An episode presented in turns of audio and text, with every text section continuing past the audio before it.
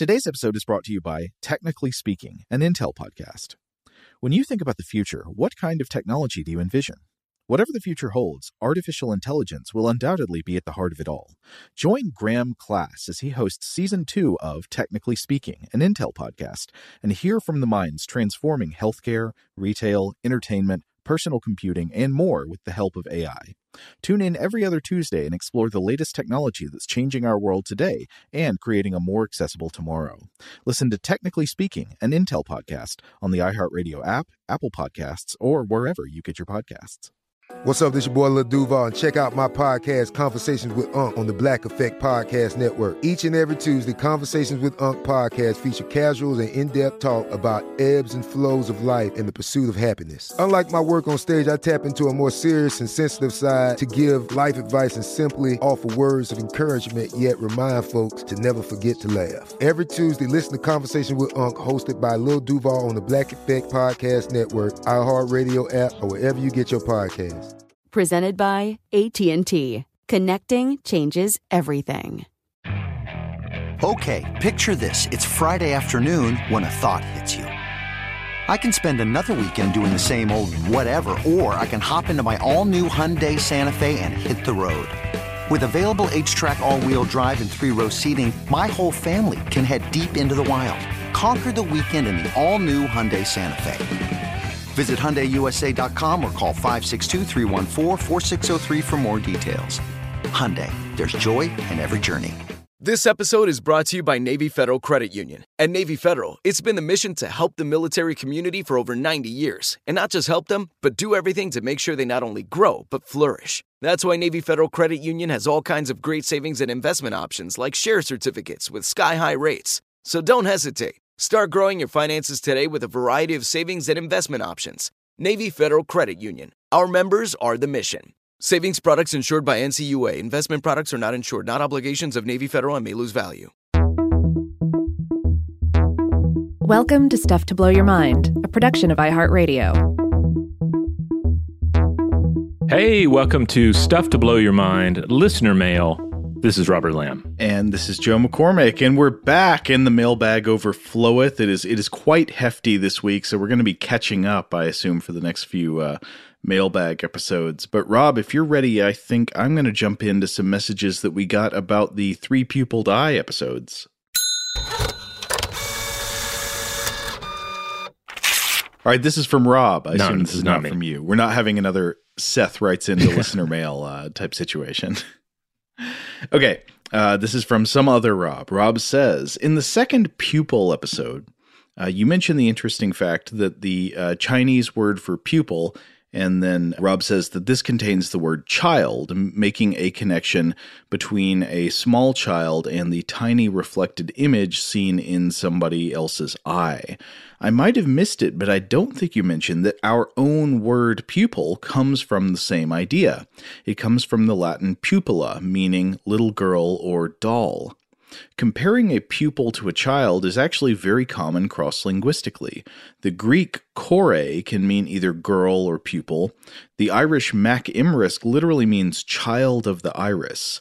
The Hebrew ishon literally means little man. The Turkish goz bebegi literally means eye baby. Hmm. That's kind of creepy. Um, these are not merely translations of a phrase original to one language, they seem to have been coined independently in many unrelated languages. Apparently, in ancient times, the little reflection of yourself that you saw in somebody, somebody else's pupil was considered the most remarkable thing about this body part. Thanks for making such a great show, Rob.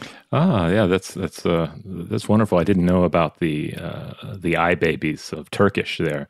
Um, that's that's wonderful. Uh, one of the the weird the weird coincidence here. I happened to watch the old uh, animated version of The Last Unicorn this week, and uh, it'd been a long time since I've seen it, and I'd only ever read half of the book with my son. I think it was a library book. We ended up returning it. I, I will say, I think as far as the movie goes, first half much better than the later latter half. Uh, first half has uh, all the good stuff with the Mommy Fortuna and the the harpy, and uh, also has the best America songs. Uh, the America songs in the in the second half of the film, um, my son even noticed that they were not up to, up to snuff. He was like, "Why is this song so bad?" And I'm like, "Well, which half is is horse with no there's name? no horse with no name in this. This is post horse Oh, with no name America. This is when they they weren't they, they don't sound that much like Neil Young in this. This is uh, you have, you have some real some real good ones. You got the Last Unicorn theme song itself. You have Man's Road. Uh, those are both really good. But anyway, th- my point about know eyes is there's a there's a whole uh, thing in it about uh, you know the evil unicorn hoarding king uh, Haggard, who is voiced by uh, marvelously by uh, by Christopher Lee. He has this whole thing where we have this unicorn that's this, that is um, disguised as a human woman in the shape of a human woman, and he suspects something is up when he cannot see his own reflection in her eyes. And later on, as she becomes more human, she's losing her unicornness and becoming more human. He can see his reflection in her eyes. Interesting detail. Yeah. And uh, there's probably, like I say, I haven't read the second half of the book, but I, I imagine uh, the author here is, um, uh, and of course, of course, Peter S. Beagle. I wonder if he's getting into something about uh, the idea of possession, uh, because of course this is a, greedy, um, miserable uh, individual who uh, nothing makes him happy in life except occasionally the fact that he's collected all the unicorns but one in the world and hit and hidden them away in the surf. You know, there's something about uh, the idea of something that he cannot possess fully, that that he does not see himself in, perhaps. Anyway, unicorn fans, write in, let us know. All right, this next one comes to us from. Uh, this is uh, I'm not sure. Uh, I guess Baron is writing in. Uh, I think someone is calling themselves Baron Okay, Eaton. all right. That, that is the name Okay, titles are cool. Uh, the the Baron writes, "Good evening. This is Baron Eaton, and I had to take a moment to at least address the multiple pupils for the Irish legends and the link to beauty." The first example that popped into my head is the classic Dungeons and Dragons magical item, the eyes of, and it's items plural, uh, and you would insert the power of the deity here.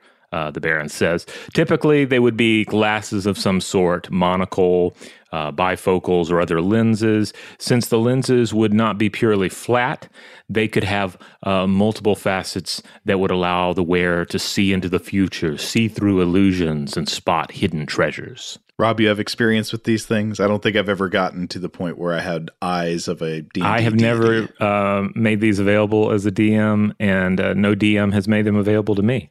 But they sound pretty fun. They also sound like maybe they're may- maybe they're a little difficult to weave into a campaign. I don't know. Uh, I let DMs and players write in and correct us on that if, if I'm wrong. Anyway, the Baron continues. The person viewing the seers would see multiple irises through the gem, and it could be clear enough to do so. Since the type of gem would be associated with mystical powers and wealth, it could be easily tied into the idea of a multi pupiled human especially since most things in the early before times were rife with symbolism. It would be a quick way to describe a monocle if you uh, if you didn't have the words to describe a monocle. Love the episodes. You all keep giving me great ideas for games, characters, and monsters. Much appreciated. Oh, well, many thanks to the Baron. Okay, so if I understand what you're saying in the second half, it's that maybe there would have been a case in the ancient world where somebody was looking through some kind of complex transparent object like a maybe a gem with multiple facets or something that had some refractive properties that caused the eye to appear in multiple surfaces on the gem or lens uh, to the person looking at them. So it might look like they had multiple pupils or multiple irises. Uh, i love this idea as it relates to d&d as far as relating to to something from actual irish history I'm intrigued, but I would have some doubts. Uh, the last time I read about this, I think the historical consensus was that spectacles didn't really exist before the late Middle Ages, though there are some individual objects that have been used as uh, sort of uh, more more specific case magnification aids and, and other visual aids in the ancient world. So a few examples came to mind while I was thinking about this before we recorded. One is uh, these these lenses from around the ancient Mediterranean and Mesopotamia though I think in most cases it, it's actually debated whether these were really used for magnification purposes, such as for reading text or as a craft worker's aid, or whether they were simply decorative items. Uh, isn't that what we talked about in our sort of uh, history of lenses episodes? On yeah, we did. Uh, I think more than one episode, didn't we? Where we talked about lenses. I know we did one on sunglasses, and by virtue of getting into sunglasses, mm-hmm. got into the idea of spectacles. Maybe we did an episode on spectacles too. I don't know. It all blurs together. Well, I think we've done the telescope and we did sunglasses, so we addressed lenses in multiple ways. But uh, yeah, so I, I think there's debate over to what extent some of these lens artifacts were actually used for magnification or not. Uh, I, I, don't know if this still holds up, but I also remember reading claims at some point about ancient Romans using glass spheres to magnify small text in manuscripts. And of course, there's that great story Pliny the Elder tells about how the Emperor Nero, uh, of course, he would enjoy watching people kill each other in the arena, but he liked to do he liked to watch it reflected in a green gem that Pliny calls a smaragdus. So, uh, to read from the natural history, Quote, Even when the vision has been fatigued with intently viewing other objects, it is refreshed by being turned upon this stone, and lapidaries know of nothing that is more gratefully soothing to the eyes, its soft green tints being wonderfully adapted for assuaging lassitude when felt in those organs. And then later he says, when the surface of the smaragdus is flat, it reflects the image of objects in the same manner as a looking glass. The Emperor Nero used to view the combats of the gladiators upon a smaragdus. Uh, so I guess one imagines he's like holding up this green gem like a mirror, and then looking back behind him at the at the gladiators whacking each other with swords and throwing the nets hmm. and stuff. So I, I don't know. I mean, a few interesting examples of possible magnification devices, lenses, gems, and stuff like that that would have been used in the ancient world. Though I don't know if any of this stuff would have uh, ever shown up, would have been known in ancient right. Ireland. Uh, I have to say, I was immediately reminded of the scene in Disney's Snow White where Dopey the dwarf. Uh, it's kind of it's kind of uh, frightening to look at actually now, where he takes two giant gemstones and he like like lodges them in his eye sockets, and then it makes it look like he has uh, um, you know multiple irises and pupils per eye. Yeah, like yeah, a big big dopey fly. I believe that is what the exactly what the Baron is suggesting here. All right. Anyway, I am going to read this next message from Taylor. Taylor says, Hey Rob and Joe, I just finished listening to part two of The Three Pupiled Eye, and unless I'm forgetting something from part one, you missed an opportunity to discuss a wonderfully weird example of multiple pupils in nature. The genus Anableps, also known as four eyed fish, are a genus of fish native to brackish waters in Central America and northern South America. The four eyed fish does not, in fact, have four eyes, but it does have four pupils, sort of. Species in the genus Anableps spend their life at the surface of brackish estuaries, where they peek above the water to watch for insect prey. When the opportunity presents itself, the four eyed fish leaps from the water to consume inattentive arthropods. However, anableps are not particularly large. Like our beloved house cats, these species are both predator and prey, and must watch the waters below for approaching piscine predators. What's a fish to do if it needs to keep its eyes in the sky and the water at once? Evolution has produced an incredible answer two pupils per eye, or rather, one hourglass shaped pupil per eye that constricts in the middle in such a fashion that the fish appears to have four pupils. When Anableps rests near the top of the water, the upper halves of its pupils are held above the water to watch for prey, and the lower halves remain below the water to watch for predators. The neatest feature of this adaptation to me is that the lenses of the fish's eyes are bifocal to account for the different diffraction of light in air and water. This strange fish has split the function of its eyes in half to adapt to its liminal place at the surface of the water.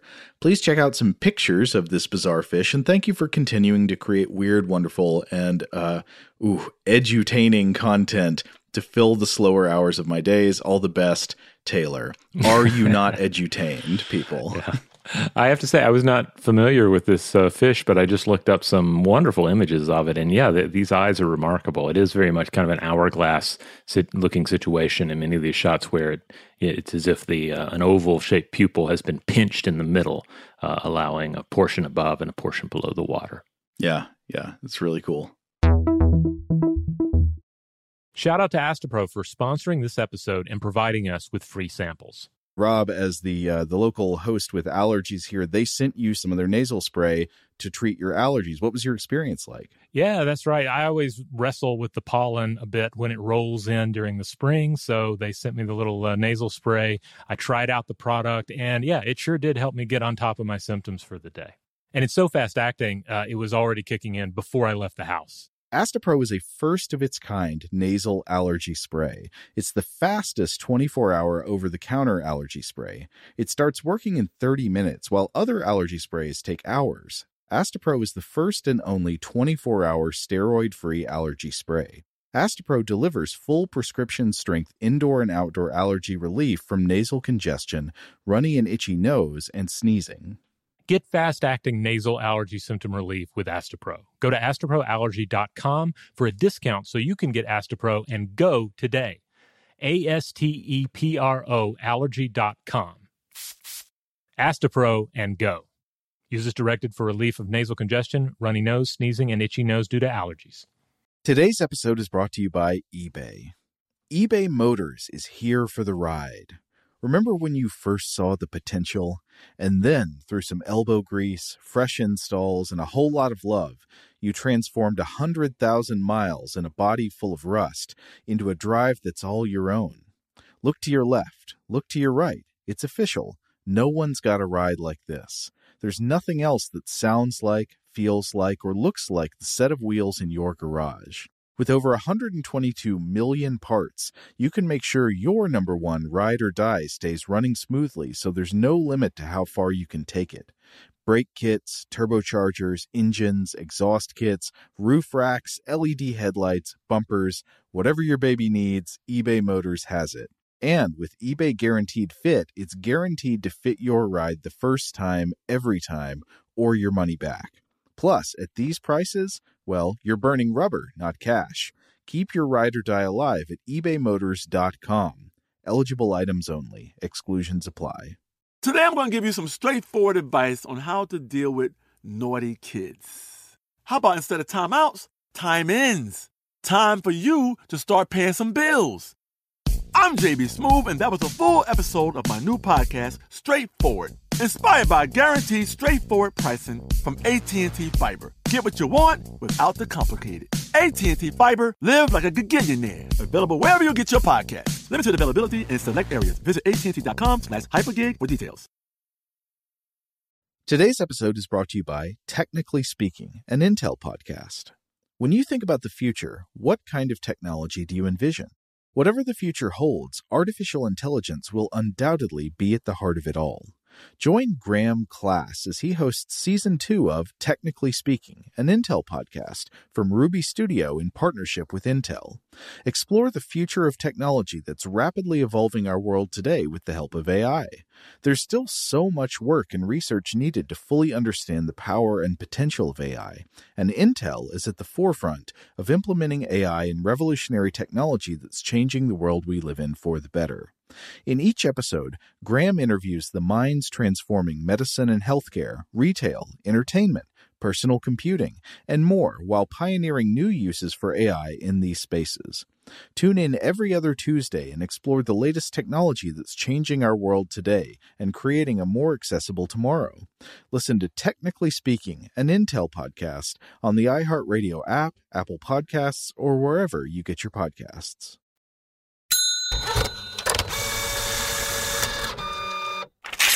All right, here's one from Kat in response to our seven day work uh, or seven day week uh, episodes. Uh, Kat writes Hi there. Did I miss the part where the mythology science, my science, boys, that's us, I, I, assume, talk about the English names for the days of the week? I am surprised I didn't hear you at least mention it. I recall how you mentioned the planetary names a few times Saturday, Saturn, Sunday, Sun, Monday, Moon, but I didn't hear any mention of the other half uh, as the Norse god days Tuesday, Tyr's. Wednesday, Woden or Odin, Thursday, Thor's, and Friday, Freya. Some people might be thinking, what planet is Thursday? Ha ha. Also, I'm curious why use Norse gods? Doesn't seem uh, market related or anything, unless it is days of worship. Also, why half Roman and half Norse gods? Love the show. You guys are the best. Kat. Thank you, Kat. Uh, I, I think the answer here is just that the modern English language inherits both Roman and Germanic or Norse cultural influences. So uh, the names of the days of the week trace back to Old English or Anglo Saxon, the language of the Anglo Saxons. Uh, you know, this is the language that Beowulf is written in. And this language was also influenced by Roman religion because Britain was occupied by Rome for hundreds of years, uh, from like the first century until I think sometime in the fifth century AD. So uh, Saturday still has the name of the Roman god Saturn. You've got you got that Roman influence. I think the Sunday and Monday probably also come from the Roman influence. But then, yeah, other days of the week come from the names of these gods that have uh, Norse or Germanic pagan origins.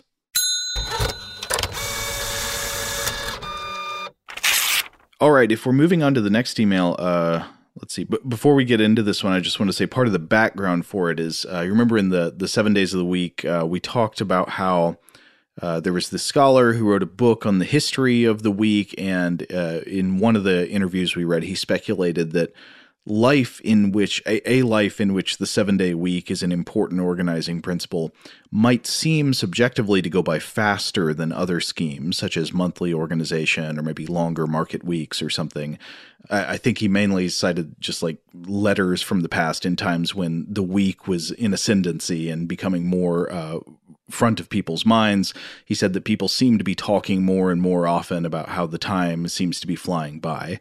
Uh, though you know that could be a coincidence or just his uh, mistaken impression. And Jacob in this next message has some great perspective to provide as someone in the rather unique position of having lived under multiple radically different regimes of time. So I love this email. Uh, Rob, did you want to read this one? Sure, yeah. All right, here we go. This one is from Jacob. Jacob uh, says the following Hey, everyone. Love the show so far. I hope not to disappoint you. Um, I was introduced to your podcast by an old friend who worked with me and endured the first of the schedules I'll describe below. I just listened to the three part series on the seven day week, and towards the end of part three, there was some musings on whether or not life seems faster when you break it down by week. And I do not believe so. So long as there is a cycle, I think it seems just as long when averaged over time. The short version is I've lived on a three week cycle with 18 hour days instead of 24, and now I work a schedule that repeats every 35 days. In the case of the former, I think there was some time dilation due to the circadian rhythm wrecking schedule in the case of the latter schedule, any given week will vary significantly, but over time, I think it averages out. In between working these two schedules, I worked a regular Monday through Friday, as most Americans do. In the case of the former schedule, the three week cycle with 18 hour days, uh, that was what U.S. submarines did on deployment when I was in. We didn't uh, even care about the 24 hour day, instead, organizing our lives around three sections of six hour watches yielding an 18 hour day. When I was junior and didn't need to know the date, I drove the boat. Uh, if we were deep, I could mark the time by day of day by chow and the weeks by a cleaning ritual known as field day. As I got more senior, I had to be cognizant of time and date, but rest assured, I'd forget when I got off watch if I had no obligations. Every 21 days, you'd stand watch at the same time and day as you did before, so the cycle was effectively a three week one. Weeks seemed long because of the 18 hour day and the various things that could cut into your sleep, but over time, I think 21 day periods would start to blur together the same way weeks do. In the case of the latter schedule, the 35 day cycle, that is the modified DuPont that is very common across the power system operations world. In 35 days, I'll have worked seven day shifts of 12 hours, seven night shifts of 12 hours, and four training days of 10 hours. Power plant operators tend to work a similar schedule of 28 days without the training week. Any given week in that rotation will be different from a work perspective, and that will make a different schedule for someone's personal life. The average American's work week is closest to my training week of 40 hours in four days with three days off. I also have a week where I work three day shifts and three night shifts with 24 hours in between, which is very different uh, compared to the built in weeks off I have within that schedule. By the end of my 35 day cycle, I think time will have felt similar to five weeks. Wow. Yeah. Uh, if we were to look at 15 weeks or 105 days, I don't think the few day walkers on a submarine who don't organize their lives around standing watch will feel they spent more or less time on deployment than those who've gone through the five of the 21 day cycles most of us lived on. I don't think three of my 35 day cycles would feel any longer or shorter than 15 of your seven day cycles. Anyways, I hope this was uh, or is a useful perspective on a show that aired three weeks ago or during the week off in my 35 day cycle.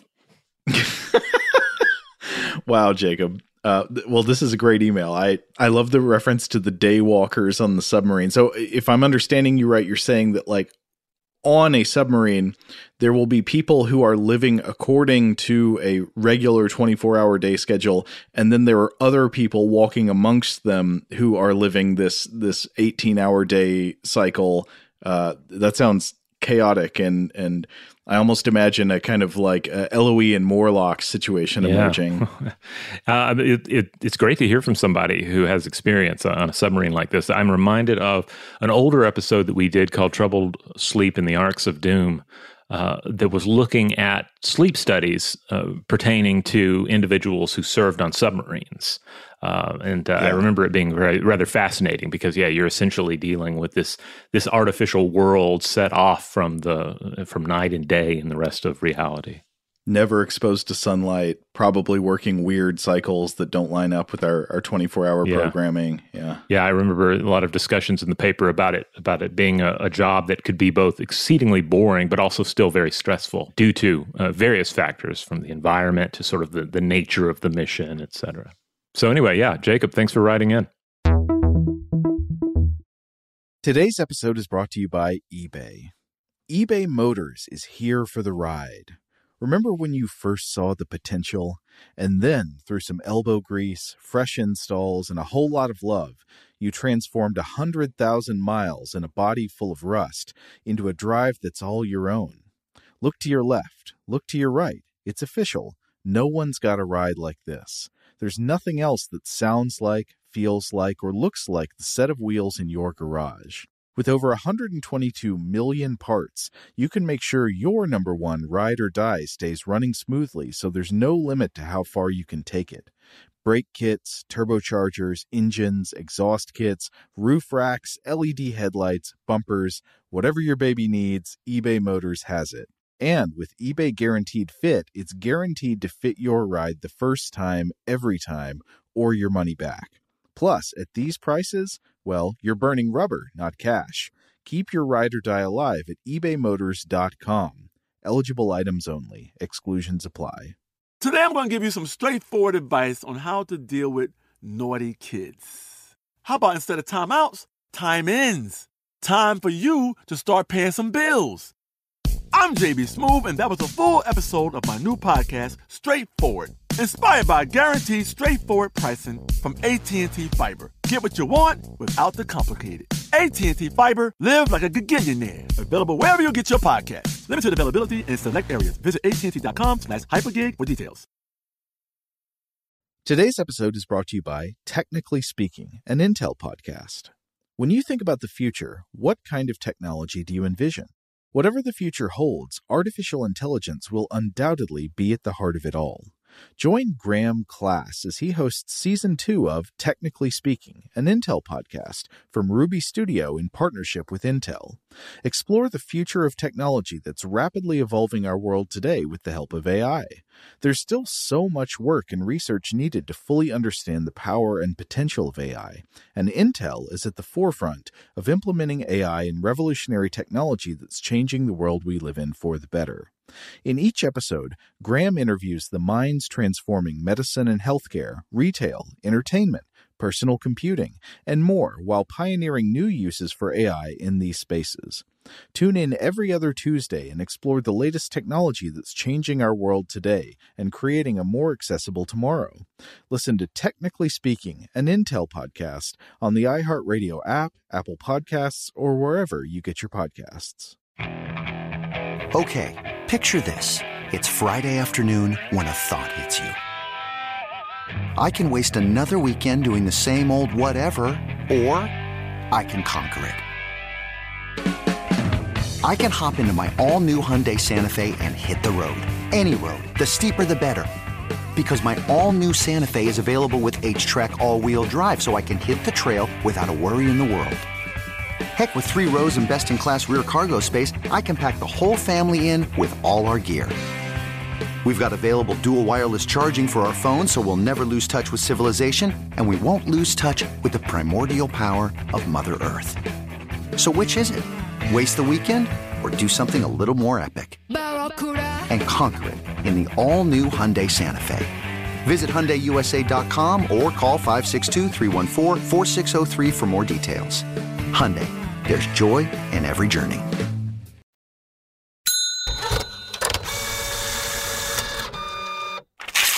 All right, Rob, you ready for a little bit of Weird House Cinema yeah, feedback? let us have it.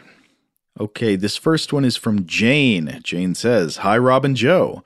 Just a quick note to thank you for choosing The Abominable Dr. Phibes as the subject for your latest Weird House cinema. Growing up in 70s Britain, this was a late night staple on TV, and it came to be one of my fa- uh, one of my absolute favorites. If you hadn't beaten me to it, I was all set to request that you do a Weird House Vincent Price trilogy consisting of Phibes 1, Phibes 2, plus Theater of Blood, which I was also thrilled to hear you mention.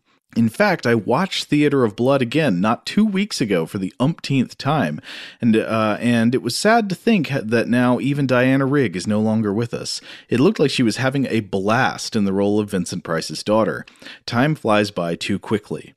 These movies are filled with so many staples of British cinema, so many familiar faces now long gone, and I was also thrilled that you singled out Terry Thomas. There was no one better at portraying a cad or a bounder. I always look forward to Weird House Cinema to find out what you've selected, and am also trying to catch up with your voluminous back catalog. The anthology editions, I think that's talking about uh, the episodes we do some Octobers of like anthology Mm-hmm. of horror series and talk about science related to those uh, the, those episodes. Uh, but Jane says the anthology editions are particular favorites as those take me back to childhood viewing in the 70s.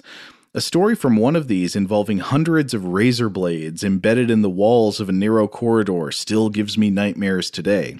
So, anything with a hammer horror, psychomania, man who haunted himself, Quatermass in the pit, Phibes vibe is good with me.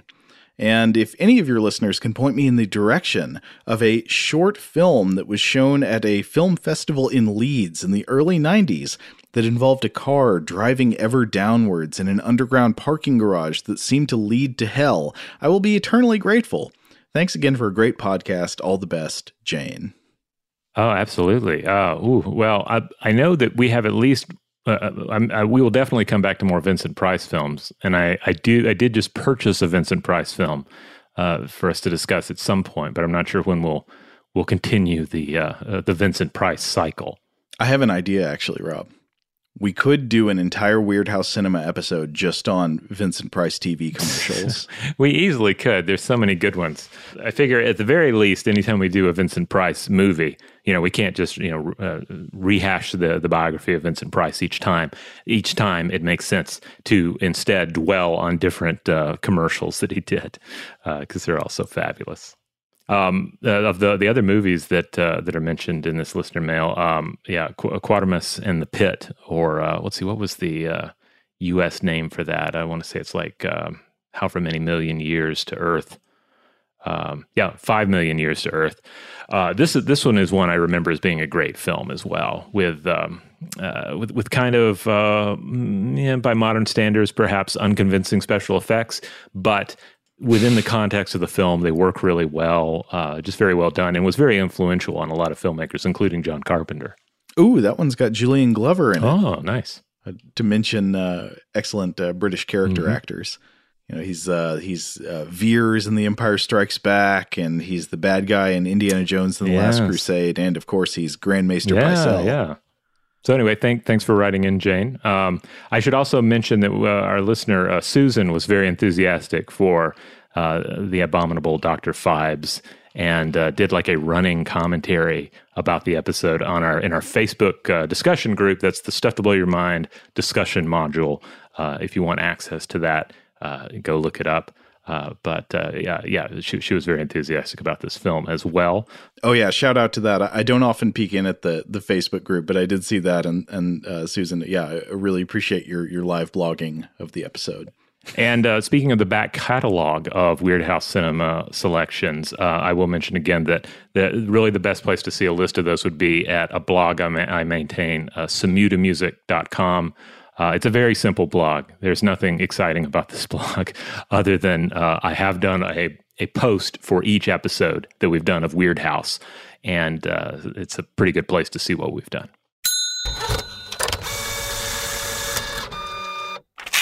All right, this one comes to us from Aaron. Aaron writes in and says, Hey, Rob and Joe, I meant to message you about this a few months ago, but I'm on a work trip now, listening to old episodes, so it seemed appropriate now that I have time. I was watching an episode of Mythic Quest, a series on Apple TV. In it, there's a scene uh, that has a frantic story writer stuck in a closet drinking. What is he drinking? The character calls it a Rutger Hauer. Port wine, coffee, lots of sugar. Ugh. And I seem to remember Ugh. other ingredients. I couldn't help but think that this has to be a connection to a new favorite movie of mine, Split Second. I was wondering if you guys have ever uh, had a deep cut reference pop out at you in some form of entertainment, like an article or movie. Thanks for all of the great content. I really appreciate what you do for all of us, Aaron. This would be referencing the fact that in Split Second, starring Rutger Hauer, Hauer's character uh, he has a real sweet tooth. Like he's constantly chugging coffee with huge amounts mm-hmm. of sugar in it. Though I don't recall him drinking port wine. Um, no, but I guess it, uh, he might have. I just don't remember. no, but I think that was the thing. He doesn't drink alcohol, right? He gave it up. Maybe he had. Maybe he was sober now. Like he had quit drinking and replaced it with copious amounts of sugar and mm. coffee. Or maybe it's in. Maybe uh, this is the thing. Maybe it's so deep a cut that it's referring to his character in Split Second and some other Rutger Hauer role that I'm not familiar with or have forgotten about in which he drinks a lot of port wine. Mm, either way, that's that's a good choice. Uh, do you remember how in later in Split Second, like his, you know, it's a it's sort of a future monster buddy mm-hmm. cop movie, and the nerd buddy cop they pair him with, he like gets turned into a copy of yep. Rutger Hauer by some traumatic experience, and he also starts drinking the sugary yeah, coffee. Yeah, he, be- he becomes converted, and he's like, "This is the way." Now we we we drink sugary coffee, we eat candy bars, and we carry around big guns. What's the character's name? He's like he's like Rex Power or something. I believe you're thinking of Detective Dick Durkin. Dick yes. Durkin. That's not the, exactly the. I was thinking it was something more like uh, I don't know, uh, Johnny Magnum or something. no, Dick Durkin. And of course, Rutger Hauer's character is Harley Stone. There's some good names. No, that's what I was thinking. That's what I'm. I was talking oh, about Rutger okay. Hauer's yeah, yeah. character oh. name, Harley Stone. Yeah, Harley Stone. Sense. Yeah, got motorcycle plus plus Stone. Yeah, plus rock. Dick Durkin. That didn't mm-hmm. sound right at all. Harley Stone, of course. Oh, and he's got the motorcycle in his apartment. Yes. Remember, it's mm-hmm, in just, there, and like uh, the the guy just yeah. sits on it. oh, that was a good one. Okay, uh, does that do it for today? I guess that does it. Uh, we're going to go ahead and close up the mailbag, but uh, hey, we'd love to hear from everyone out there. What are your thoughts on current episodes, past episodes, future episodes of Stuff to Blow Your Mind, Weird House Cinema, and so forth. You have any responses to just listener mails that you've heard here? Uh, you write in with uh, corrections, suggestions. Everything's fair game. We don't have time to to feature all the listener mail that comes in on the podcast, but uh, we we do look at everything that comes in. So uh, keep it coming. Huge thanks, as always, to our regular audio producer, Seth Nicholas Johnson, and also to our guest audio producer this week, Paul Decant.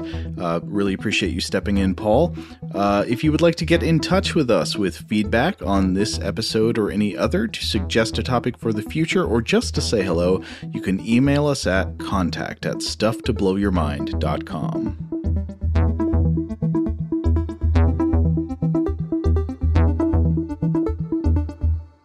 Stuff to Blow Your Mind is a production of iHeartRadio.